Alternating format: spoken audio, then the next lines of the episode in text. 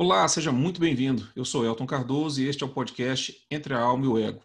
Esse podcast foi feito para quem quer se conhecer e se entender de verdade, mas já se cansou de coaches e de psicologia politicamente correta.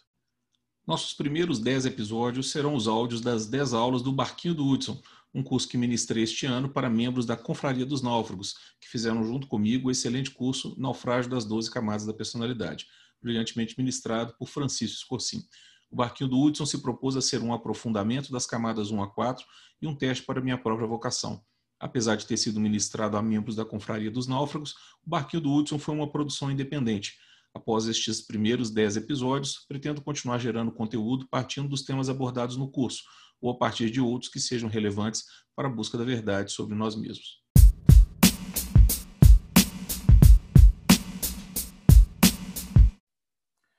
E aí, pessoal, tudo bem?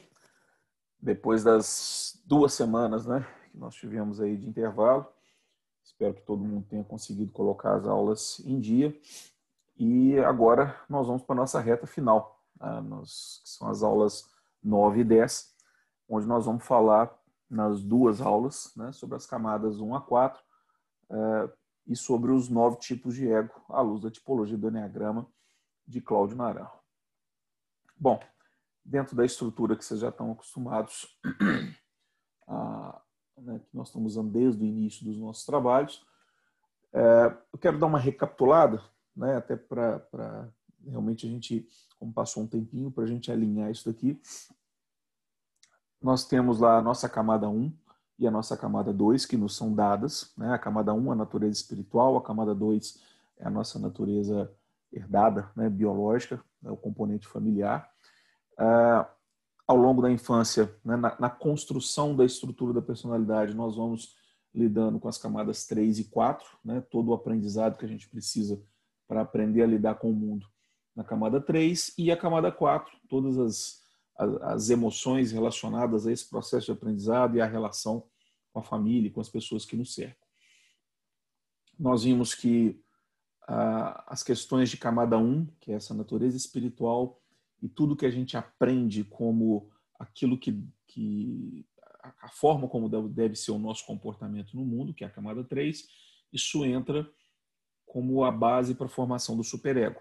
E ao mesmo tempo nós vimos que a camada 2, que a gente estudou tanto lá vindo de Zonde, nós falamos de Hellinger, e a camada 4, que são essas questões emocionais, isso normalmente tudo é varrido para debaixo do tapete, do, do, do subconsciente, e forma né? A, a, camada 2 ela vem trazendo as pulsões e junto à camada 4 que vem para o inconsciente, isso vem com uma pressão, vamos dizer assim, predominantemente inconsciente.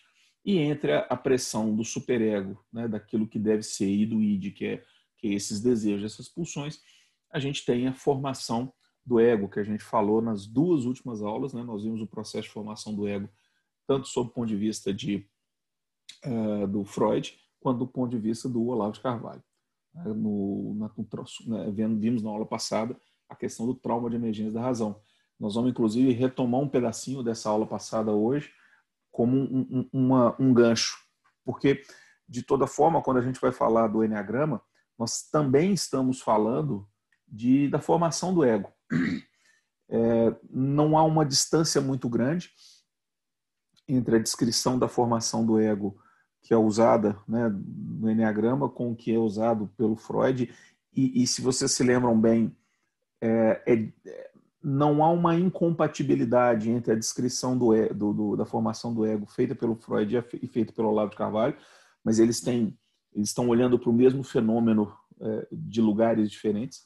E com a questão do, do, do Enneagrama é a mesma coisa, né? ou seja, é mais uma, um olhar sobre o processo de formação, que nós vamos passar rapidamente, mas é, o que nos interessa aqui é a, a que, que, egos são esses né, que são formados, né, que são esses nove tipos básicos. Esse é o assunto da aula de hoje. Só que antes da gente falar disso, nós temos que voltar e entender um pouquinho que diabo é isso de Enneagrama.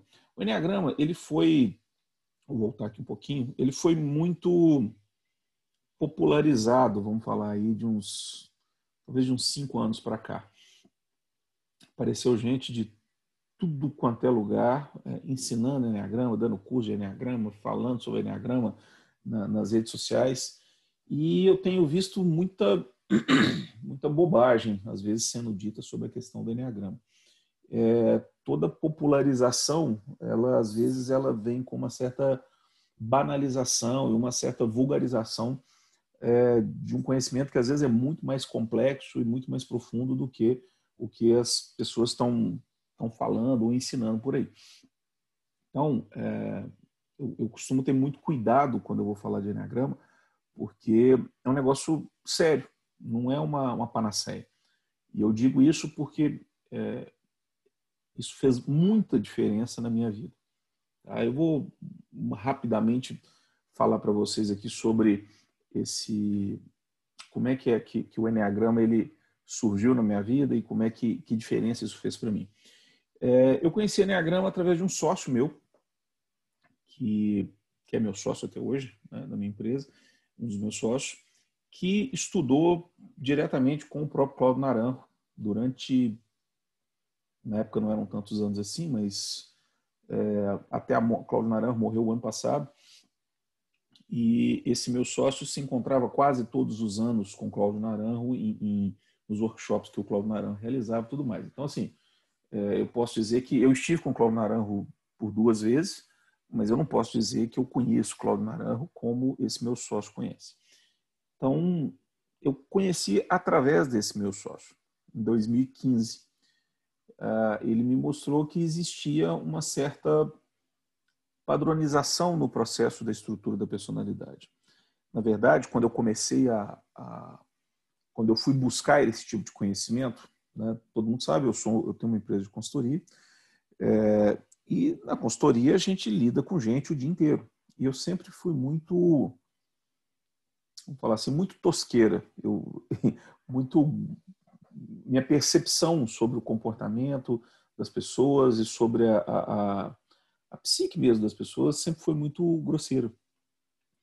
E eu lido com gente o dia inteiro. Então, eu, cara, eu preciso melhorar, eu preciso aprender a ler as pessoas. Essa que era a minha, a minha intenção quando eu comecei a ir atrás desse tipo de conhecimento. E aí, o primeiro lugar que eu fui foi estudar PNL, e confesso para vocês que não, me, não é que eu não me convenci. É, PNL existe, ela funciona, mas o problema é que normalmente quando você vai fazer cursos de PNL, as pessoas que fazem o, o curso, elas estão mais interessadas em usar PNL em você de forma motivacional do que te ensinar a, a, a, usar a PNL como ferramenta. Então, não tive uma boa experiência tentando aprender PNL. E logo depois disso, isso em 2015, esse meu sócio me, me, me falou sobre a questão do Enneagrama. Eu falei assim, olha, se você está buscando isso, existe esse conhecimento. Ele não era de ficar falando isso muito dentro da empresa. Existe esse conhecimento aqui. E aquilo, eu assim, cara, é isso que eu estou procurando. É uma, uma, vocês vão ver aqui o conceito daqui a pouco, mas é uma matriz de intelecção. É, da mesma forma que os sistemas dos temperamentos são uma matriz de intelecção para você entender o comportamento humano. Da mesma forma que os signos dos zodíacos são uma, uma, matriz de intelecção, onde você forma no imaginário aqueles tipos comportamentais e consegue se relacionar a eles. Mas o bacana do Enneagrama, comparado a outros sistemas tipológicos que eu já vi, é que ele consegue ao mesmo tempo ser simples o suficiente e profundo o suficiente. Então, como uma ferramenta para poder ler as pessoas, eu encontrei tudo que eu precisava. Só que eu encontrei muito mais do que isso. Porque o Enneagrama ele é diferente, por exemplo, da, da, da astrologia, porque na astrologia é dada pelo, pelo seu mapa natal. Então, eu, por exemplo, eu sou um taurino, eu nasci em maio, então eu sou um taurino. Então, me resta me tentar me encaixar dentro daquilo que é descrito como um comportamento de uma pessoa do signo de touro. No meu caso, até que coincide relativamente bem. É, eu, eu, sou um, um, taurino típico pela descrição que se dá da tipologia astrológica. Mas é, o Enneagrama não é assim que funciona. O Enneagrama ele é um processo de autoidentificação. Então você precisa estudar a tipologia para dizer o seguinte: isso aqui me descreve. E aí, na hora que você se percebe encaixado dentro da tipologia, por exemplo, eu sou um tipo 9 do Enneagrama, na hora que você se percebe, você começa a entender um monte de porquês. Por que você age daquele jeito? Por que, que você se comporta daquele jeito? E você fala assim, ah, então, Elton, é, é, é para isso que serve o Enneagrama? Para eu rotular as pessoas? Não. O Enneagrama não serve para te colocar numa caixinha. Ele serve para te mostrar que você já está na caixinha. E você precisa botar a cabeça para fora. Entender que nem todo mundo está em caixinhas parecidas com a sua. Né? Enquanto uma matriz de intelecção, o Enneagrama é mais ou menos dizer, ele diz mais ou menos o seguinte: olha, existem essas cores. Tem o verde, tem o amarelo, tem o azul, tem o branco. Mas, e aí quando você lê a descrição do verde, vamos dizer assim, e você olha para si mesmo e fala assim, cara, eu não sou exatamente aquele verde ali não, mas eu sou verde. Eu estou mais para o verde do que para o amarelo, do que para o azul, do que para o branco. Então isso aqui fez mais sentido para mim. E o bacana é que a coisa é tão bem montada que na hora que você entende aquilo, você começa a preencher coisas que você ainda não tinha entendido sobre você mesmo, que é como peças de um quebra-cabeça que vão se encaixando. E aí você começa a perceber essa, essa estrutura da personalidade, que no fundo é a estrutura do ego, a gente sabe que tem muito mais coisa por trás, mas é com o ego que a gente vai para o mundo. Então, é, é essa estrutura que determina toda a forma comportamental do ser humano. Né? Então, entender isso sobre si mesmo, para mim foi um negócio valioso demais. Hoje eu entendo todos os meus porquês. E eu tenho uma coisa mais bacana ainda, porque quando eu fui para essa busca, minha esposa foi comigo, Ariane, e aí ela, ela não é um tipo 9 do Enneagrama, ela é uma tipo 1. E aí foi muito interessante, porque eu, eu, eu tinha recebido o meu manual de instruções, digamos, o meu manual de fábrica, e aí eu recebi o dela também, porque na hora que ela se identificou, como uma tipo 1, assim, ah, então é por isso que ela dá valor a esse tipo de coisa, é por isso que ela se comporta desse jeito, e vice-versa. Então, meio que nós trocamos como casal os nossos manuais de instrução. Cara, o nível do conflito fez assim, ó. Vocês não têm noção da, de como o Enneagrama ele cria uma linguagem comum para se comunicar. Uh, em 2018, eu levei isso é, para dentro da, da, da, empresa, uma empresa de consultoria. É, hoje o Enneagrama ele é uma ferramenta que a gente utiliza é, no dia a dia, no, no, trabalho e entre nós. Então, o Enneagrama hoje ele, ele é uma linguagem comum para a gente conversar entre nós mesmos. Então, é, é, é muito. Hoje, o nível de entendimento que nós sócios, hoje lá nós somos quatro sócios, o, o, nível de entendimento que nós quatro temos de nós mesmos é muito maior do que a gente tinha antes. E o nível de conflito vem cá para baixo. Porque você começa não só a entender os seus próprios motivos, como os motivos do outro. E isso não tem preço.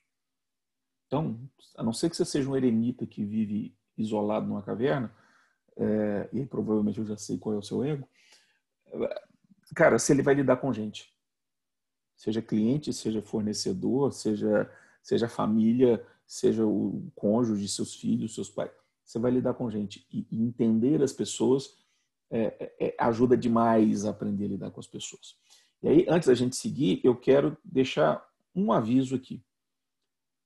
Quando você começa a estudar o Enneagrama, você começa a perceber com muita clareza a estrutura egóica das pessoas. Tá? É, é não tem jeito, é um conhecimento que você passa a ter. Então, você de repente olha assim e fala assim: ah, então é por isso que meu pai é assim. Ah, então é por isso que minha mãe é assim, meu filho, meu tio, meu vizinho, minha prima, meu ex-namorado. Beleza, meu chefe, meu colega de trabalho, meu subordinado. Você começa a perceber tudo isso. Só que você tem que aprender uma coisa. Você vai ver, você vai perceber e você vai calar a sua boca. Por quê? Porque Enneagrama como eu falei no início, ele não serve para rotular as pessoas. Ele não é um post-it amarelo que você chega na testa do seu, seu marido e vira e fala assim: Ah, você é seis demais, e tuf, e prega na testa dele. Vira para sua, sua irmã e fala assim: Ah, você é cinco demais, e tuf, e prega na testa dela. Não faça isso. Uma das piores coisas que foi feita com essa banalização do Enneagrama é as pessoas começarem a dizer o que, que as outras são.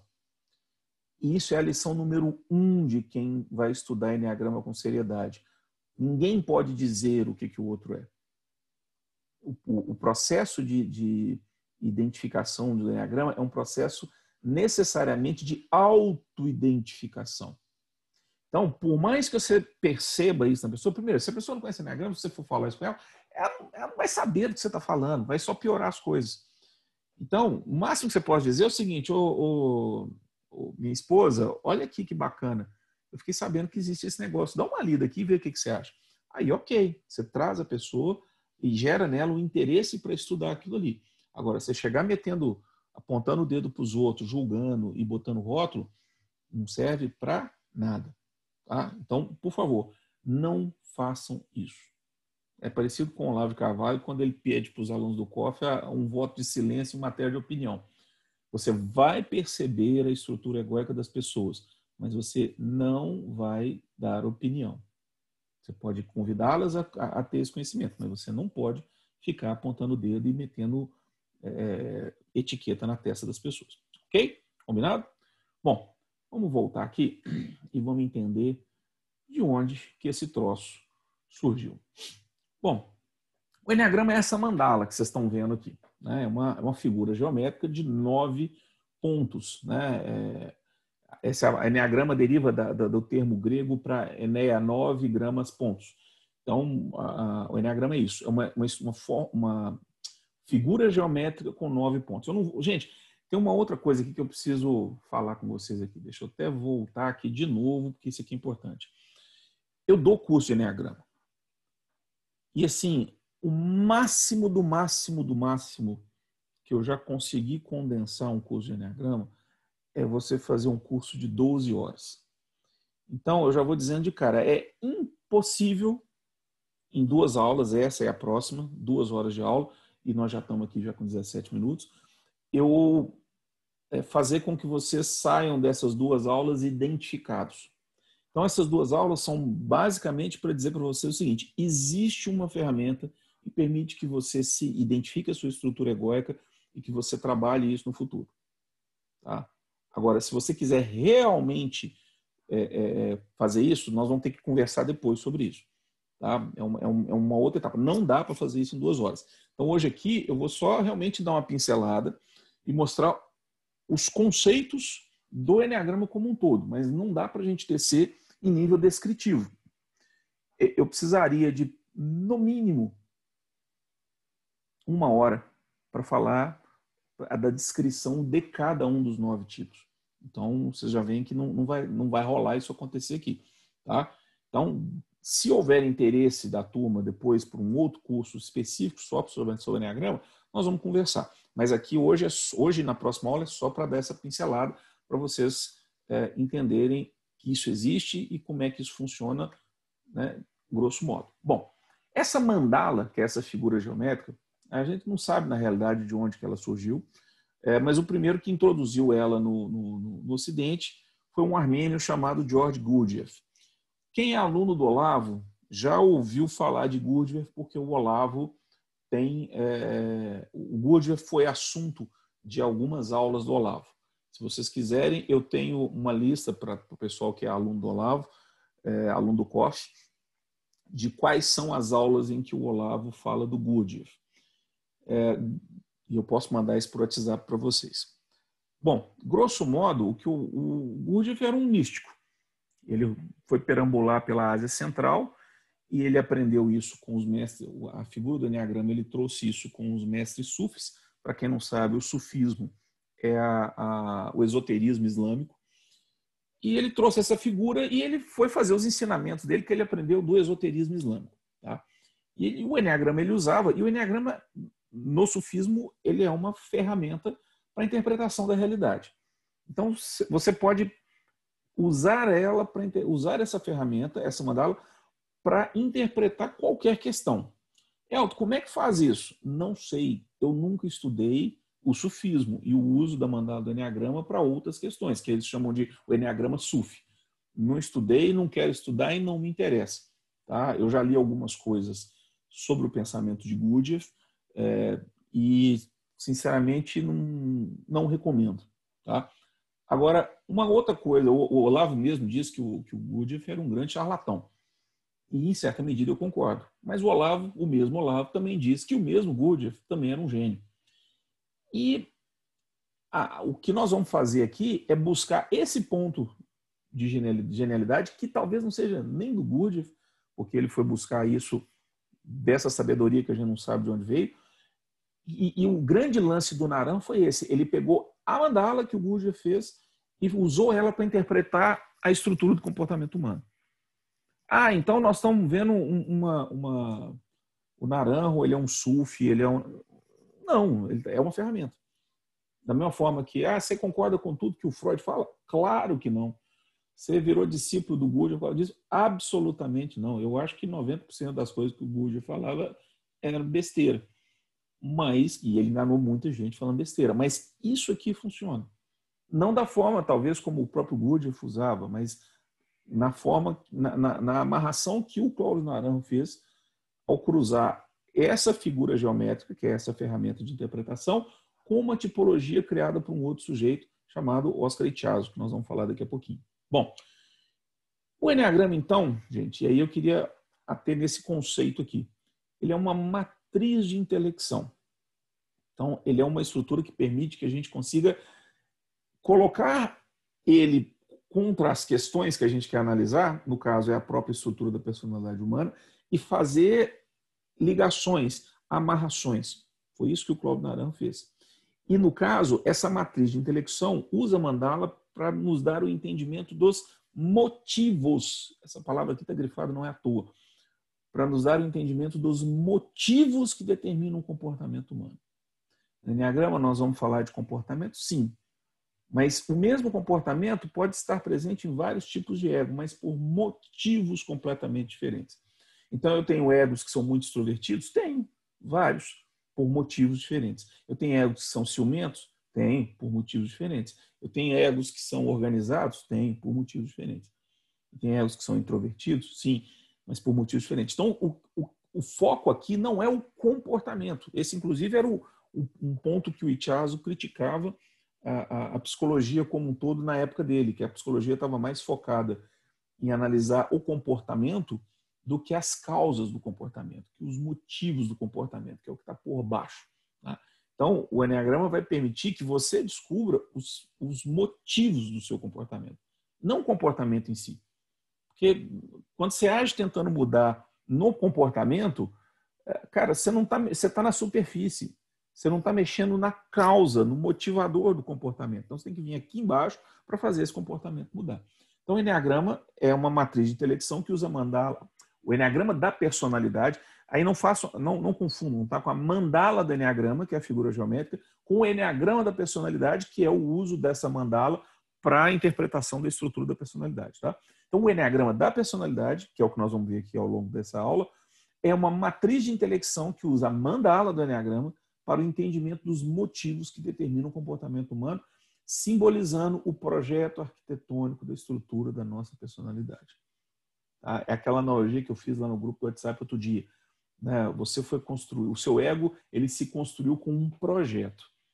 Né? Lembra lá? É como se a, a, a camada 1 fosse o, o, o terreno, a camada 2, ou seja, o terreno está lá, ele foi dado, com, aquela topografia e tudo mais. A camada 2 é o material de construção que você herdou dos seus pais, e aí o processo das camadas 3 e 4 é justamente a construção da casa. Chega uma hora que essa casa ficou pronta essa casa é o ego. Então, essa casa continua. Ao, com o passar dos anos, na vida adulta, depois do trauma de emergência da razão, você muda um monte de coisa, pode mudar. Você muda a cor, você troca, você planta um jardim novo, você troca a janela, você muda os móveis, mas aquela casa, a estrutura, ela não muda mais. E é essa estrutura que a gente consegue entender é, com o estudo do Enneagrama. Bom, esse é Itchazo. Né? É, era um filósofo boliviano é, ele, vamos falar assim, foi o cara que começou tudo. Eu considero o Ichazo muito mais pai do Enneagrama do que Gurdjieff. Gurdjieff deu uma ferramenta que o Naran usou para poder construir essa estrutura conceitual do Enneagrama, mas o pai da tipologia do Enneagrama é esse sujeito, tá? Ele morreu, inclusive, esse ano, né, o Ichazo. Uh, ele fundou uma escola chamada Escola de Arica, que é uma cidade no norte do Chile, em 68, onde ele ensinava as ideias dele. Tá? É, basicamente, gente, o que o, o, o, ele criou um processo chamado uma, uma, uma um processo, cadê um processo? A palavra não é essa não. Ele criou uma tipologia de personalidade que ele chamava de protoanálise. Né? E ele entendia essas fixações. Vocês vão ver muita palavra fixação. Lembra lá atrás quando o Zonde dizia que a personalidade é como um carrossel que fica girando e a neurose é quando trava, ou seja, quando fica fixo. Quando a gente fala que a estrutura do ego ela é maleável até um certo ponto e depois o trauma da emergência da razão ela se cristaliza. Então, é tudo falando do mesmo processo, tá? só com termos diferentes. Então, a, a, o Itchaz entendia que as fixações, as fixações como distorções de um estado essencial de unidade. Ele fazia referência lá a essa natureza espiritual lá atrás. Tá? Para ele, a principal diferença entre a psicologia moderna e as suas teorias é que ele propôs o um modelo dos componentes da psique humana, e a psicologia moderna preferiu focar no comportamento observado, em vez de focar em um modelo essencial a partir do qual os comportamentos se desenvolvem. Ou seja, ele tentou ir na causa dos comportamentos e não nos comportamentos em si. Segundo Itchaz, a fixação de uma pessoa deriva da experiência subjetiva infantil de percepção do trauma psicológico, que ocorre quando suas expectativas não são atendidas em cada um dos seus instintos ou das suas pulsões. A partir de tais experiências, a fixação dos padrões de comportamento surge como uma tentativa de defesa contra a recorrência do trauma.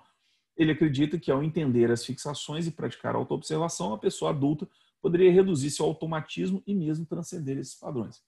A ideia básica aqui, gente, e que, na realidade, você vê que não tem muita diferença do que nós estudamos na forma, da formação do ego lá em Freud e com Olavo de Carvalho, é que a criança, na tentativa e erro da lida com o mundo, ali dos primeiros meses de idade até lá para os 5, 6, 7 anos, ela vai vendo aquilo que funciona e não funciona. Aquilo que não funciona, ela recalca, ela joga para o inconsciente e reforça aquilo que funciona. Para quê? Pra, é uma defesa contra a recorrência do trauma. Que trauma? O trauma de eu não ter, enquanto criança, as minhas pulsões atendidas ou os medos. Então, a criança lida com essas duas coisas, como lidar com os medos e como fazer aquilo que eu quero, que são essas pulsões. E aí o que vai funcionando, ela vai reforçando. Né? E aí o que o, o Itias fala é que assim, se você descobre esse padrão em você, você começa a sair do automatismo, porque isso é muito enraizado. Então, todos nós temos esses padrões que funcionam literalmente, gente, de forma automática. Você não percebe que está acontecendo assim. Você vai repetindo esses padrões ao longo da vida. E pior, você não só repete os padrões, como você acredita que todo mundo é parecido com você. Esse é um dos maiores erros cognitivos que qualquer pessoa pode ter na sua lida com o mundo, com qualquer outra pessoa. É partir da premissa que o outro está pensando com base nas mesmas, na, na, do mesmo ponto de vista que você. Isso é uma, uma falta, no fundo, é uma falta de imaginário. Isso é uma coisa bacana que o Enneagrama traz. Você tem uma formação do imaginário no que tange as possibilidades de comportamento humano. Tá? Bom, nos anos 50, o Itchaz, então, ele sintetizou as fixações básicas do ego, partindo, olha para você ver, dos sete pecados capitais oriundos da tradição cristã. Né? Todo mundo conhece os sete pecados. Ao longo dos anos seguintes, ele descreveu cada um dos tipos e criou, o tipo é o tipo de ego. Tá? Às vezes a gente fala só tipo, é o tipo de ego e criou o primeiro mapa da psique humana para elevação da consciência. A partir de 1970, Cláudio Naranjo, e aí um parentezinho, Naranjo foi fazer um curso sobre protoanálise na escola de Arica, foi fundado em 68, Naranjo foi lá em 70, e o Naranjo foi por causa de um naufrágio total, que o filho dele, o único filho dele morreu. E aí isso virou a cabeça dele, conheceu isso aqui tudo, é aquela história, né? Aconteceu o naufrágio, ele foi buscar uma, uma, um entendimento e acabou descobrindo algo muito maior do que isso, né? que mudou muita coisa no mundo depois. É, então, o Naranjo participou dos tipos, ele articulou os tipos básicos de Tiago com as características psiquiátricas, porque o Naranjo era um psiquiatra, e com a mandala do Enneagrama, que o Naranjo conhecia. É, Naranjo não chegou a ser a frequentar cursos de Gurdjieff, Gurdjieff nem nada disso, até porque eu, quando Naranjo quando Gurdjieff morreu, o Naranjo era adolescente ainda. Mas talvez Naranjo tenha conhecido o, alguma coisa de Gurdjieff através do Auspensky, é, que foi o grande divulgador das ideias de Gurdjieff no, no Ocidente. É um, um, filósofo e matemático russo, Piotr Auspensky. Talvez depois você jogando aí. Mas assim, gente, não vale a pena ler, tá? É só curiosidade mesmo. Conhecimento inútil. Bom, é, talvez Naranjo tenha conhecido a mandala do Enneagrama lá. E aí, o que, que o Naranjo fez? Ele pegou aquele, aquele modelo inicial do Ichazo e jogou na mandala. E tentou fazer o uso da mandala para interpretar essa tipologia que o Ichazo começou a fazer. Né? Então, ele estabeleceu, partiu dos sete pecados, mas estabeleceu, daqui a pouco nós vamos ver como, essas nove fixações básicas, expandiu as descrições do Ichazo e montou um sistema tipológico completo, com maior aplicabilidade prática, porque ele tinha conhecimento psiquiátrico. E aí vocês vão ver, assim, a, o, o era um filósofo, então ele tinha um, uma pegada mais filosófica. O Naranjo era um psiquiatra, então o foco dele é a neurose, é o adoecimento. Tanto que o próprio processo de autoidentificação, da forma como o Naranjo conduz, é, é muito focado no lado negativo. Porque quando eu te conto o lado positivo de cada ego, é, às vezes você pode falar assim, não, eu quero ser esse, eu quero ser esse, eu quero ser esse.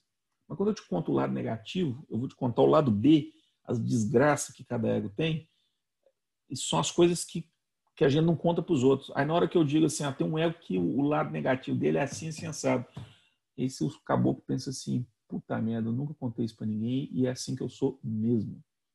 Aí acontece o processo de autoidentificação. Então Naranjo deu uma pegada, saiu de uma pegada filosófica e deu uma pegada muito mais psiquiátrica, usando também a mandala. E aí o Charles ficou um pouco para trás, porque apesar de ter começado a formar grupos de estudo das suas teorias já em 56 e de fundar a Escola de Arica em 68, as ideias de Charles só foram divulgadas em larga escala pela primeira vez através de uma série de conferências realizadas por ele nos Estados Unidos e na Inglaterra em 1981. Aí o Naranjo já estava com 11 anos de frente. Né? A compilação dessas palestras deu origem a esse livro que vocês estão vendo aí na tela, né? Entre a Metafísica e a Protoanálise, uma teoria para analisar a psique humana foi publicado em 82. A essa altura, entretanto, a teoria já havia sido significativamente expandida e o conhecimento do Enneagrama já estava bastante disseminado através dos trabalhos de Claudio Naran e de seus alunos. Ou seja, hoje o Enneagrama que se conhece, quase ninguém conhece a, a, a protoanálise de Chazo. É um livro que não existe nem em português, até onde eu pesquisei não existe. Então, todo mundo conhece o Enneagrama do Claudio Naran e outros que, que, que não é que outros enneagramas, mas outras uh, leituras e outras nomenclaturas que são, foram feitas depois, têm sido feitas não, nos últimos anos. Bom, esse é Claudio Naranjo. Tá? Também morreu recentemente, morreu ano passado. Tá? Olha para você ver, o Naranjo, ele, ele, primeiramente, ele se formou como músico, depois como psiquiatra. Ele era, se não me falha a memória, pianista. E ele começou trabalhando na, na na faculdade de medicina da Universidade do Chile e daí ele ele foi para os Estados Unidos e ele trabalhou em várias universidades americanas. Eu, eu na biografia dele eu listei pelo menos ó, Ohio, Harvard, Illinois, Califórnia e Stanford, pelo menos cinco universidades americanas, sempre envolvido em assuntos relacionados à psiquiatria, psicologia, comportamento e desenvolvimento humano. Naran escreveu sobre um monte de coisas. Um, vamos dizer assim, metade da obra dele está relacionada a Enneagrama, outra metade sobre outros assuntos. E aí eu vou falar com vocês uma coisa. Quem for buscar é, bibliografia de Naranjo, fique com a bibliografia sobre Enneagrama. Porque quando ele vai falar de outras coisas, por exemplo, ele tem livros que ele fala sobre sociedade, sobre educação, e tal.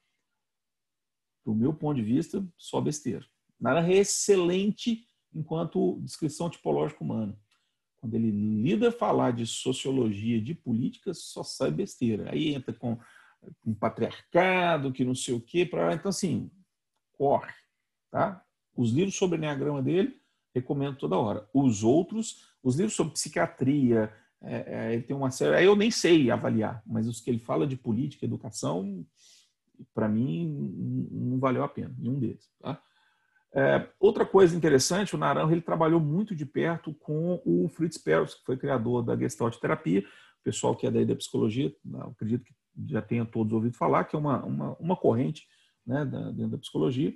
É, e ele foi é, um dos quatro sucessores escolhidos por Fritz Perls para dar continuidade na Gestalt terapia, que hoje, em grande medida, é, é, pelo menos no Brasil, eu acho que boa parte do conhecimento de Gestalt terapia que você tem no Brasil advém de trabalhos do, do próprio Claudio Naranjo. Ele escreveu muito sobre gestalterapia, mas aí eu não tenho competência para analisar se essas questões são, né, se a gestalterapia é boa ou ruim, isso é outra história.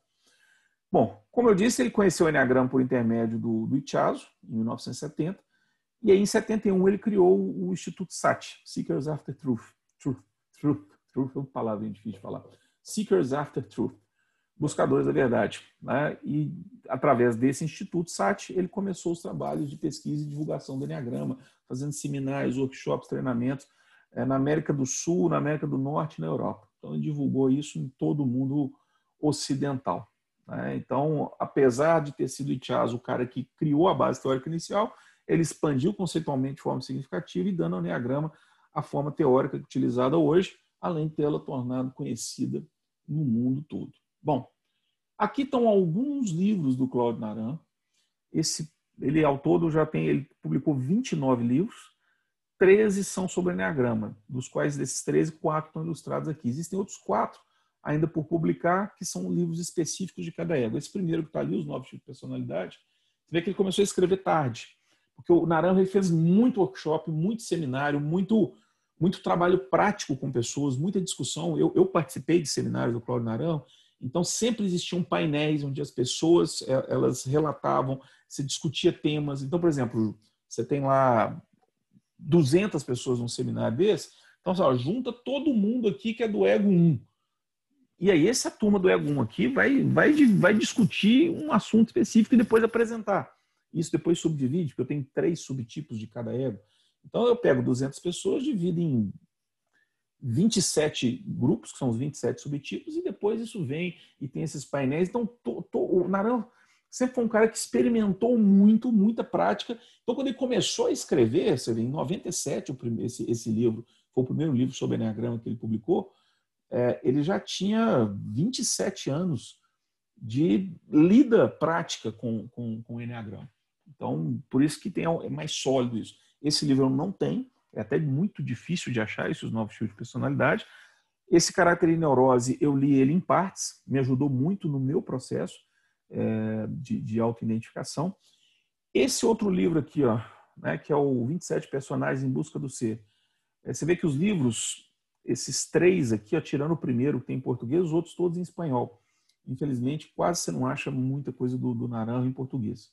Esse 27 personagens em busca do ser, para mim, foi essencial no meu processo de autoidentificação, porque eles são biografias, são, são relatos, de, e por que 27? Né? Vocês vão ver depois que dos nove tipos se subdivide em três, cada um, então eu tenho 27. Na verdade, o, o Enneagrama ele se, ele se coloca como nove tipos, mas na verdade são 27 tipos. E, e aqui eu tenho biografias dessas de 27 pessoas, é, contando todas as pessoas que passaram pelo processo de, de conhecimento do Enneagrama, se identificaram, como é que foi a infância delas, como é que foi a tua adolescência, a vida adulta, antes de conhecer o Enneagrama e depois de conhecer o Enneagrama, o que, que mudou. Interessantíssimo isso aqui. E uma outra série fantástica, que é o último ali, esse livro está ali, vocês estão vendo, é La Pereza Psicoespiritual, que é a preguiça psicoespiritual, que é esse caso aqui, esse branco aqui, é exclusivamente sobre o ego 9, que é o meu, por isso que eu comprei esse. Então eu tenho aqui 476 páginas só falando sobre mim. Quando eu falo que eu tenho o meu manual de instruções, está aqui. Ó. Eu sei por que, que eu sou como eu sou. Porque teve um cara que estudou essa tipologia e conseguiu dizer que, olha, pessoas do Diego 9 são assim. E isso aqui me descreve 95%. E aí esse aqui é só do Ego 9, mas esse é um projeto que ele que ele estava executando, ele morreu no ano passado, e quando ele, quando ele morreu o projeto estava pronto, mas é, ainda faltam publicar, já foram publicados os tipos 9, 3, 6, que ele começou pelo triângulo, é, e ele publicou também o 2, o 3, o 6 e o 7.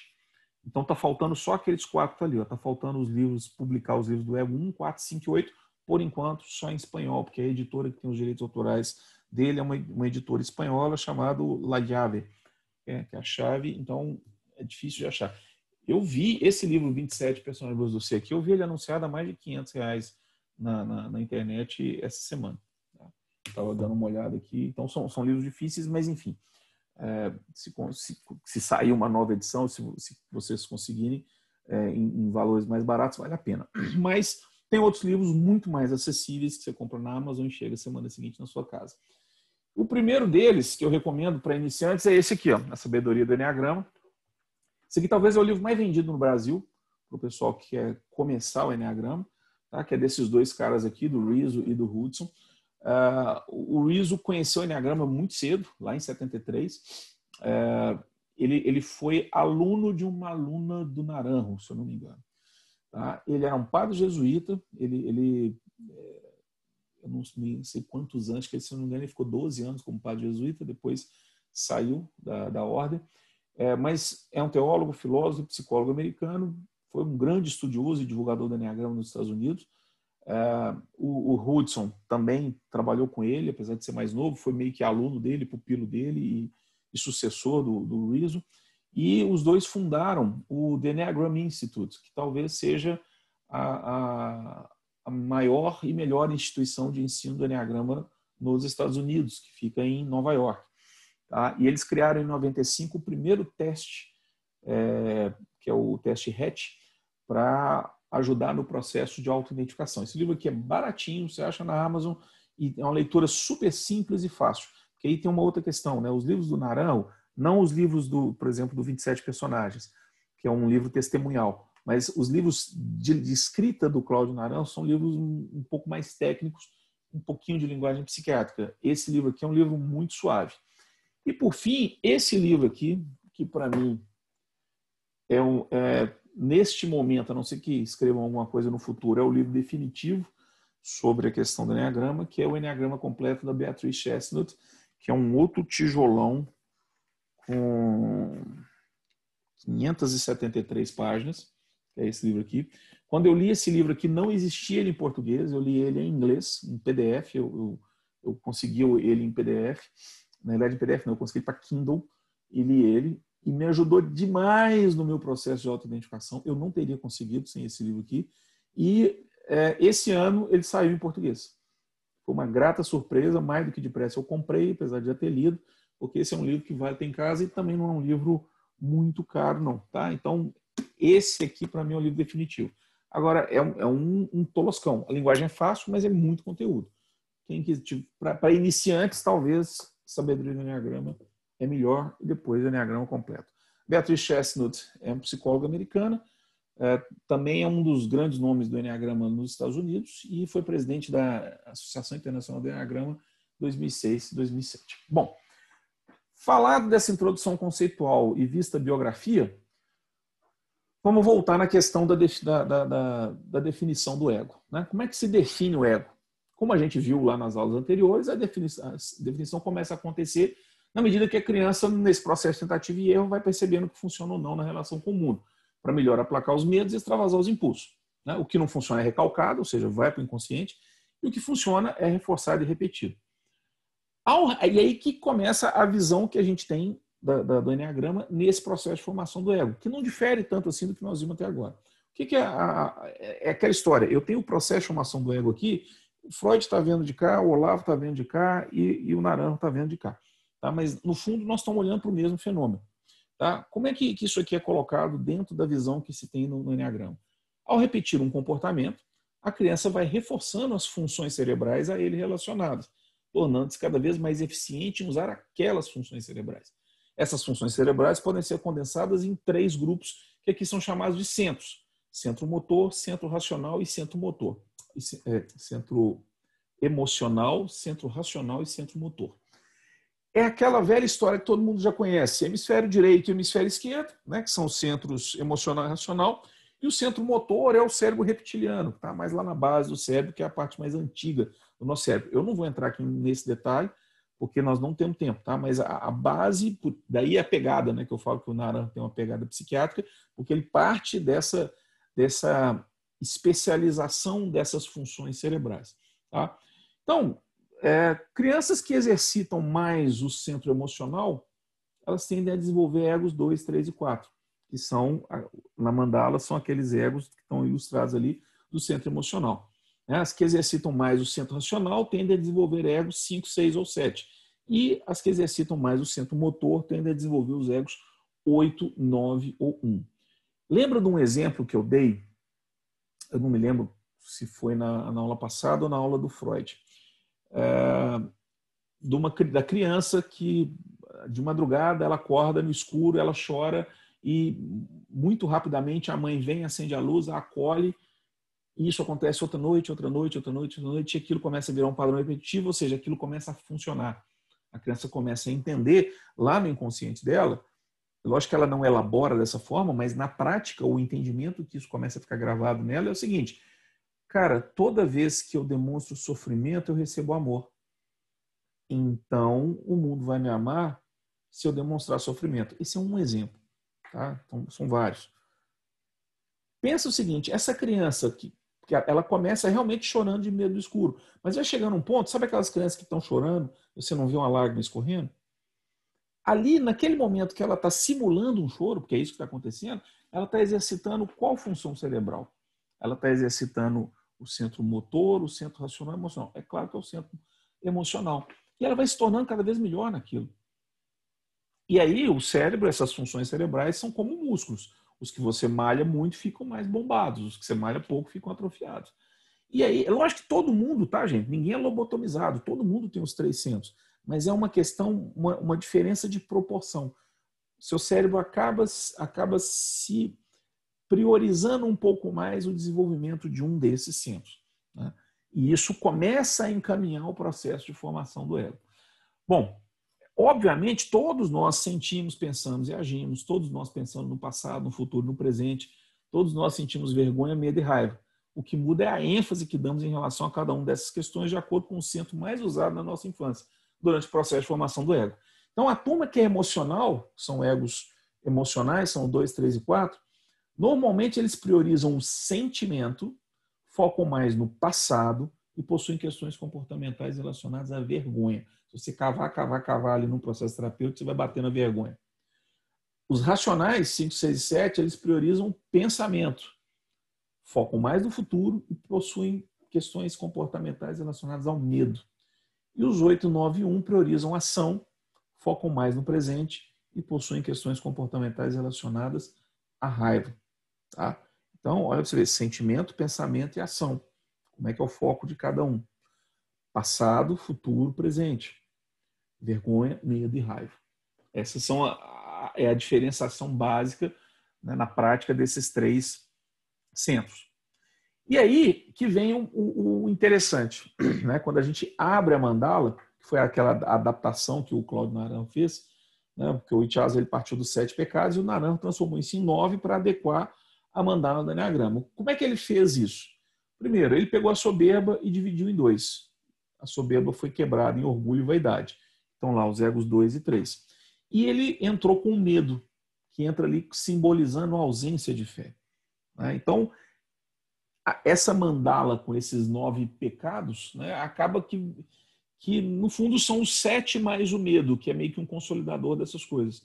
Mas entendam o seguinte: quando a gente, por exemplo, eu sou um ego 9, ego 9 é a, a, o pecado do ego 9 é a preguiça. Primeira vez que eu ouvi isso, eu falei assim, cara, toma no cu. Eu trabalho 60 horas por semana e eu sou o ego da preguiça? Ah, se fuder. Nunca na vida. Só que aí, quando você vai entender, não é o significado de dicionário da palavra preguiça. A preguiça ela se torna, dentro da teoria do Enneagrama, uma palavra conceito. E aí tem muito mais coisas envolvidas no processo de identificação de uma pessoa de ego 9. Então, num curso de Enneagrama, eu explico detalhadamente cada um desses egos, cada uma dessas palavras, conceito.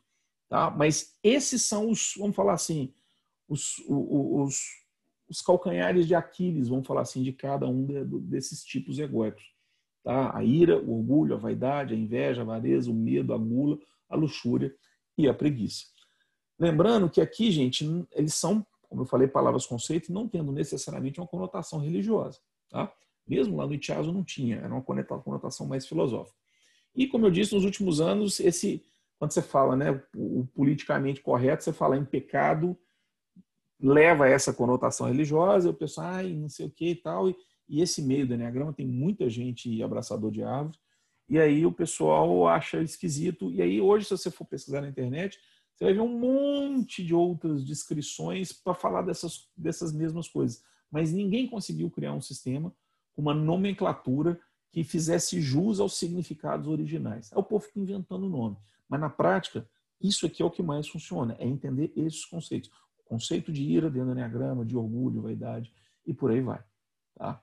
Então, o processo de autoidentificação do Enneagrama começa por entender esses conceitos aqui. E aqui eu faço um, uma, uma, puxadinha, só para vocês entenderem, eu vou ter que dar, vou dar uma palhinha curta. Um, como eu disse, não dá para entrar na explicação de cada ego, eu vou dar só uma palhinha. E aí, para dar essa palhinha, eu preciso puxar um gancho da aula passada, né, do, do trauma de emergência da razão do Olavo de Carvalho. Como a gente viu lá na aula 8, é, o trauma de emergência da razão acontece quando a história do sujeito começa a formar um conjunto e ele começa a repetir a totalidade da sua história. Determinadas experiências são tão repetitivas, vai funcionando, vai funcionando, vai funcionando, que o indivíduo pode prever que aquilo que lhe aconteceu vai continuar acontecendo eternamente e que aquilo é ele. Lembra lá da criança? Demonstrar sofrimento atrai amor. Então, chega um determinado ponto que a criança começa a entender que ela realmente sofre, mesmo não estando sofrendo de verdade. Esse trecho, que está no, no, no, texto que é Psique, na página 10, descreve o processo de cristalização do ego dentro daqueles padrões que melhor funcionar na relação com o mundo, no sentido de proporcionar à criança segurança e satisfação das suas pulsões. Também vimos no texto Trauma de Emergência da Razão, na página 3, que a razão só começa efetivamente a se desenvolver depois que o indivíduo tem uma linguagem suficiente para poder fazer uma pergunta a si mesmo. Obviamente, ter domínio da linguagem a ponto de ser capaz de fazer perguntas não significa ser capaz de respondê-las. E a busca pela razão se volta para o pai, que, como símbolo maior de autoridade, passa a simbolizar a razão e, portanto, o mundo. Acontece que o pai é humano e sempre falhará em algum aspecto aos olhos da criança. A criança está vendo com os olhos dela. E aí, qualquer coisa que o pai faça, ela pode entender de uma forma negativa. Invariavelmente, essas falhas serão percebidas pela criança como uma perda do amor do pai, que, como figura maior de autoridade e poder, simboliza a perda de amor do mundo. Na ausência do pai, cada criança terá uma figura que simboliza a autoridade e o poder, ou seja, que simbolize o mundo. Pode ser a mãe, um avô, uma avó, um, um, alguém. Alguém vai simbolizar isso para a criança. Às vezes a mãe acaba simbolizando as duas coisas. Né? Na ausência do pai, você tem a mãe simbolizando as duas coisas, tanto o papel de mãe quanto o papel de pai. Nesse sentido, a experiência da perda do amor do mundo seria um trauma universalmente presente no inconsciente infantil de, e cada ego desenvolverá uma estratégia diferente para lidar com essa perda. Porque no Enneagrama a gente fala dessa, desse fenômeno da perda do amor do mundo. Né? Em alguns momentos eles chamam de um fenômeno da queda, como cada ego percebe essa queda. Né? Por exemplo, vou dar um exemplo que às vezes é uma coisa boba. É, quando a criança, quando a mãe interrompe a amamentação a criança às vezes pode perceber aquilo ali como uma falta de amor. E se a mãe representa essa figura de autoridade, ela pode ser essa um, um, uma simbol, ela pode simbolizar essa perda de amor do mundo. Tá? Bom, e aí o que, que acontece? Vamos falar primeiro rapidamente aqui, só para vocês terem uma, um gostinho, né? Como é que os egos emocionais reagem à perda de amor do mundo? Inconscientemente, os egos emocionais sentem uma profunda vergonha por terem perdido o amor do mundo. Né? Tipo assim, eu fiz alguma coisa errada né? para eu não ter mais esse amor. E eles ainda têm ilusão, né? são os emocionais, portanto são os românticos, portanto são os iludidos do Enneagrama. Eles têm a ilusão de que voltarão a ser amados por ele, né? pelo mundo. Essa vergonha faz com que cada um deles desenvolva uma estratégia para ter de volta esse amor. A chave para entender um ego emocional passa pela seguinte linha de raciocínio: o mundo me amará desde que e aí as pessoas de ego 2, elas preenchem essa frase dizendo o seguinte: o mundo me amará desde que eu ame o mundo primeiro. Então, se eu der amor ao mundo, o mundo vai me devolver o amor de volta. E daí, gente, dessa construção psicológica, vamos dizer assim, dessa desse, lembra que a gente falou da arquitetura do comportamento? Essa aqui é a planta inicial. Esse, desse projeto arquitetônico, você constrói toda a estrutura emocional da pessoa para o resto da vida. Só que é assim, ah, eu não me vejo assim, não.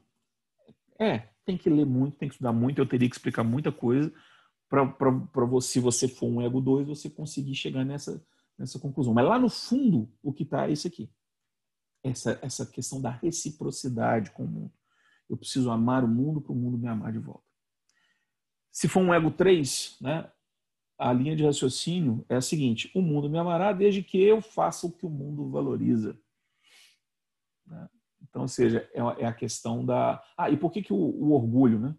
Eu preciso amar o mundo primeiro, mas se o mundo não me ama, então eu tenho que, eu tenho que construir uma figura que é essa figura amorosa que vai amar o mundo. E a pessoa acaba tendo muito orgulho dessa figura. Para cada um deles, gente, tem todo um processo de explicação. Eu acho que é, é complicado eu, eu, tentar resumir demais, porque eu só vou causar confusão. Então, eu não vou explicar aqui nos outros o link entre essa linha de raciocínio e o, e o, e o pecado, vamos falar assim. Tá? Mas isso, isso é construído normalmente nos cursos para que a pessoa possa entender. Né? Então, o ego 3, ele acredita que o mundo vai amá-lo desde que ele faça o que o mundo valoriza. Então, ele precisa fazer, ele precisa entregar, é desempenho. Isso faz dele uma pessoa vaidosa, porque são pessoas que têm desempenho assim, fudido em quase tudo que fazem. Um ego 4 é a menininha que acordou de noite chorando, lembra? O mundo me amará desde que eu demonstre meu sofrimento ao mundo. Ah, e aí tem todo um mecanismo super complexo que desemboca na questão da inveja. Então, esses são os emocionais. Mas essa é uma forma de ver o mundo, que é essa visão dos emocionais. E os racionais? Né? Como é que eles reagem à perda de amor do mundo? Inconscientemente, os egos racionais sentem um profundo medo por terem perdido o amor do mundo. É uma sensação de abandono. De, e aí, agora? O que vai ser de mim? E ele, como racionais, são os mais inteligentes, eles já entenderam que não vão ter o amor de volta. E esse medo faz com que cada um deles desenvolva uma estratégia para compensar a perda desse amor. A chave para entender o, um ego racional passa pela seguinte linha de raciocínio. Já que eu não receberei o amor do mundo, então os cinco dizem o seguinte: já que eu não receberei o amor do mundo, então eu não posso amar o mundo de volta. É avareza. O seis, ele pensa assim: já que eu não receberei o amor do mundo, então eu não posso confiar no mundo. O seis é o eterno desconfiado, é o, ego do medo em si. E o sete, já que eu não receberei o amor do mundo, então eu serei feliz a despeito do mundo. Esse é o famoso ego 7. O Brasil tem ego 7 demais. O ego 7 é aquele ego que ele não sabe lidar com o sofrimento. Então ele precisa estar feliz o tempo todo e ele precisa fazer todo mundo feliz à, à volta dele. Né? E aí são aquelas pessoas sempre muito bem-humoradas, estão sempre querendo divertir todo mundo, contando uma piadinha, são um centro de atenção. Nós temos um grande exemplo de ego 7, que eu acredito que seja um ego 7. Né? Eu acabei de falar que ele não pode rotular, mas é um exemplo porque é muito, é muito óbvio me parece muito é, que seja um ego 7 é o próprio Jota. Né? Você viu como é que o Jota é sempre aquele cara muito bem-humorado, muito divertido, sempre contando piadinhas, algumas muito boas, outras horríveis. Né? Todo sete assim, eu tenho um sócio sete que é desse jeitinho do Jota. Tá? Então, a, a, é assim que os racionais delineiam essa estrutura comportamental e constroem tudo a partir desse ponto. E os motores, os motores, gente, os motores sentem uma profunda raiva por terem perdido o amor do mundo. E também já entenderam que não terão esse amor de volta. E essa raiva faz com que cada um deles desenvolva uma estratégia para compensar a perda desse amor. Né? A chave para entender um ego motor passa pela seguinte linha de raciocínio. Eu não preciso do amor porque um ego 8 não, acha que não precisa do amor porque ele é forte. Um ego 9 acha que não precisa do amor porque ele não é digno do amor. E um ego 1 acha que não precisa do amor porque é perfeito, já é perfeito. A turma dos motores é a turma mais, principalmente o 8 e 1, é, é a turma da raiva. Tem questões muito fortes relacionadas à raiva. E eu costumo dizer que a, a, enquanto os emocionais estão tentando reaver o amor perdido, os racionais estão tentando é, compensar a perda do amor de alguma forma, os motores é a turma do pega esse amor e enfia no cu. É a turma que realmente está nem aí para isso. Normalmente é a turma que está cagando para a opinião dos outros. Né? É, sempre tem uma questão de raiva por dentro. Então, assim, gente, lá, já estamos já com quase uma hora de aula. É muito assunto, gente. É um negócio muito rico. Não tem como aqui eu explicar muito mais detalhadamente. Tá? Depois nós podemos conversar sobre fazer uma, um outro curso sobre isso, específico sobre isso. Mas daqui, o que eu quero que vocês entendam é principalmente a questão da, da riqueza disso aqui.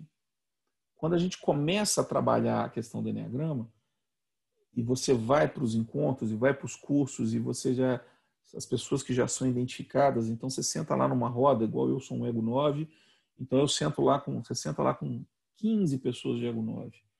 Aí você fala assim, ah, porque eu me composto, assim. aí eu também. Ah, minha infância foi assim, a minha também. Ah, eu gosto disso, eu também, eu não gosto daquilo. Você começa a perceber, fala assim, caralho, bicho. Então, um monte de gente que é muito parecida comigo. E tem um monte de gente que é totalmente diferente. Você vê isso muito claramente né, nos treinamentos, nos painéis e tudo mais. Então, é essa riqueza que eu acho muito bacana dentro do Enneagrama, esse jeito de ser de cada um. Para finalizar né, a, a, essa tela aqui, eu uso essa imagem do Johnny Depp. Né? São nove personagens interpretados pelo Johnny Depp, cada um determinada com a cara e um comportamento diferente. Né? E é para ilustrar o seguinte fato, que o ser humano, quando ele começa o processo de formação do ego, eu, você, qualquer pessoa, podia ter dado em qualquer um dessas nove, desses nove personagens aqui. Mas a gente acabou dando em um. E é o personagem que a gente carrega até hoje. Né? É, a fixação de um, um determinado tipo de ego funciona como uma fantasia que passamos a usar na infância e que continuamos usando pela vida fora. Essa fantasia será a nossa vestimenta comportamental ao longo de todas as camadas da personalidade subsequente, das 5 até a 12 moldando o nosso comportamento e a nossa relação comum. Eu digo mais, elas podem inclusive interferir na forma, não só na forma como nós vivemos essa, essas, as camadas da personalidade, como quão longe a gente vai nas camadas da personalidade. Você, uma pessoa que não tem um nível de consciência mais alto, ela não consegue ir tão longe. Esse é um outro assunto dentro do Enneagrama, a questão dos níveis de consciência, que eu nem falei nada dele aqui, eu devo falar disso na aula que vem. E aí, o que, você ganha com isso? Né? A autoidentificação do seu tipo de ego lhe permitirá entender as motivações do seu comportamento. Você nunca conseguirá mudar o seu tipo de ego, isso é importante. Mas com esforço e dedicação suficientes, conseguirá se tornar uma pessoa melhor dentro da sua estrutura egóica. Eu costumo fazer a, segunda, a seguinte analogia: se você é uma, um abacaxi, você não vai deixar de ser um abacaxi, mas você pode ser um abacaxi mais doce, você pode ser um abacaxi mais suculento, pode ser um abacaxi enfim, melhor. Tá?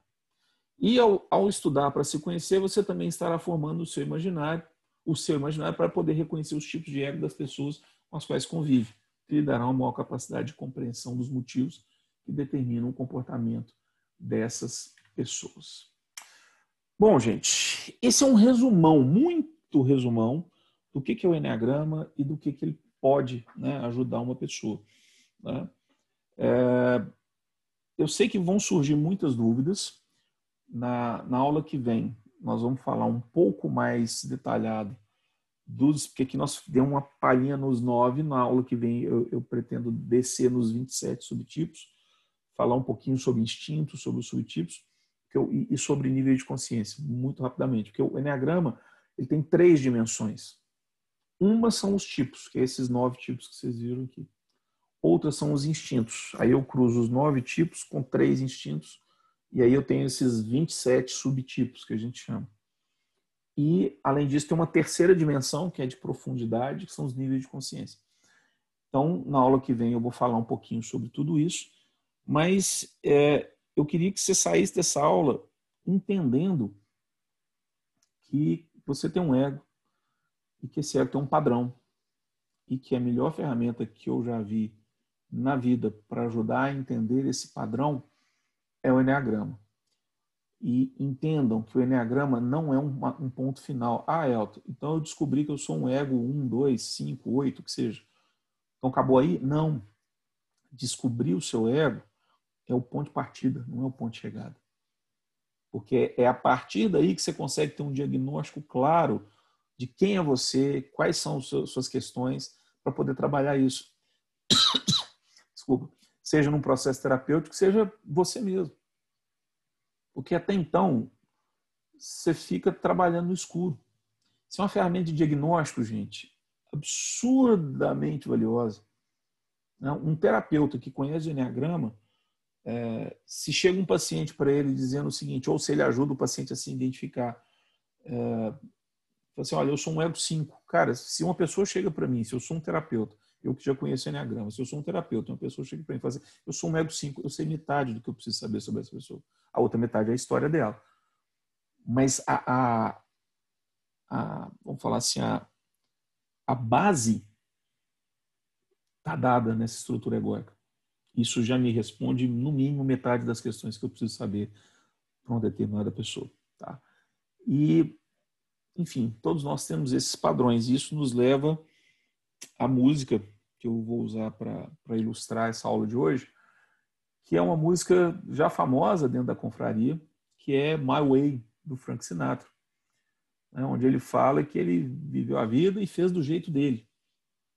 Soa como alguém orgulhoso, né, é sempre usado como esse exemplo, que é um dos, dos nove pecados do Enneagrama, né, é o orgulho, mas no fundo, todos nós temos, cada um, o seu my way. Né? Cada um de nós tem a, a, o seu próprio jeito de fazer as coisas.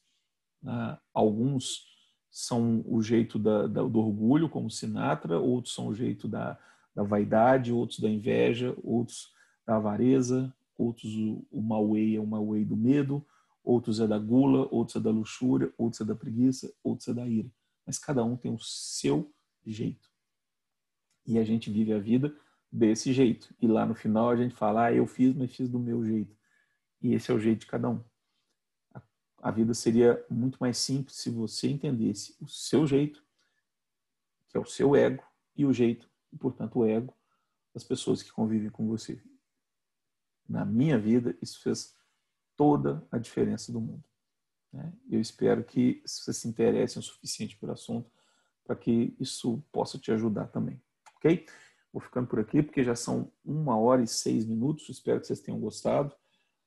É, nós vamos conversando lá no grupo, tá bom? A, a, próxima aula não é sábado que vem, como eu falei com vocês. Sábado que vem eu tenho uma cirurgia na gengiva. Nós vamos fazer na, no outro sábado daqui duas semanas, tá bom? Um grande abraço, fiquem com Deus, boa semana para todo mundo. A gente continua conversando lá no grupo. Abraço.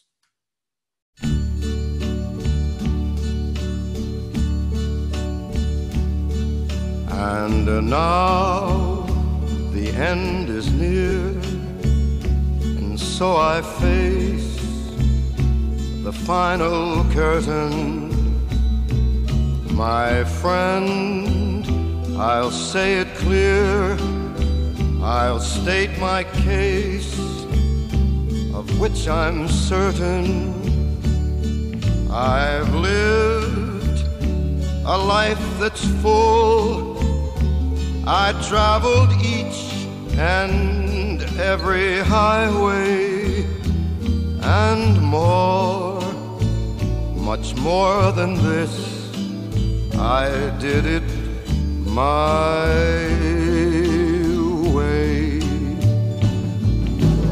Regrets, I've had a few, but then again, too few to mention. I did what I had to do,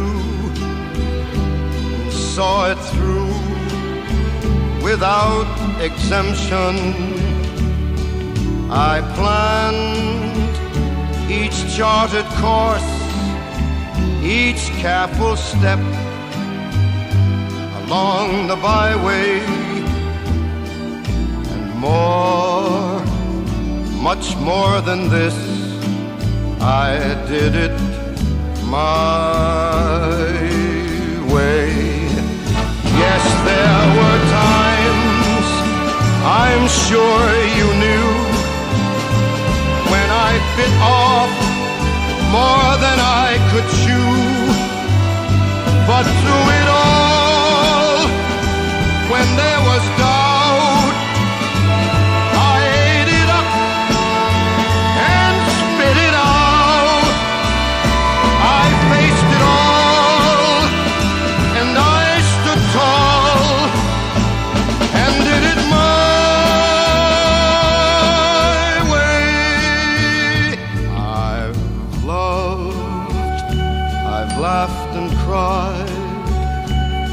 had my fill, my share of losing, and now as tears subside, I find it all so amusing to think I did all that and may I say, not in a shy way.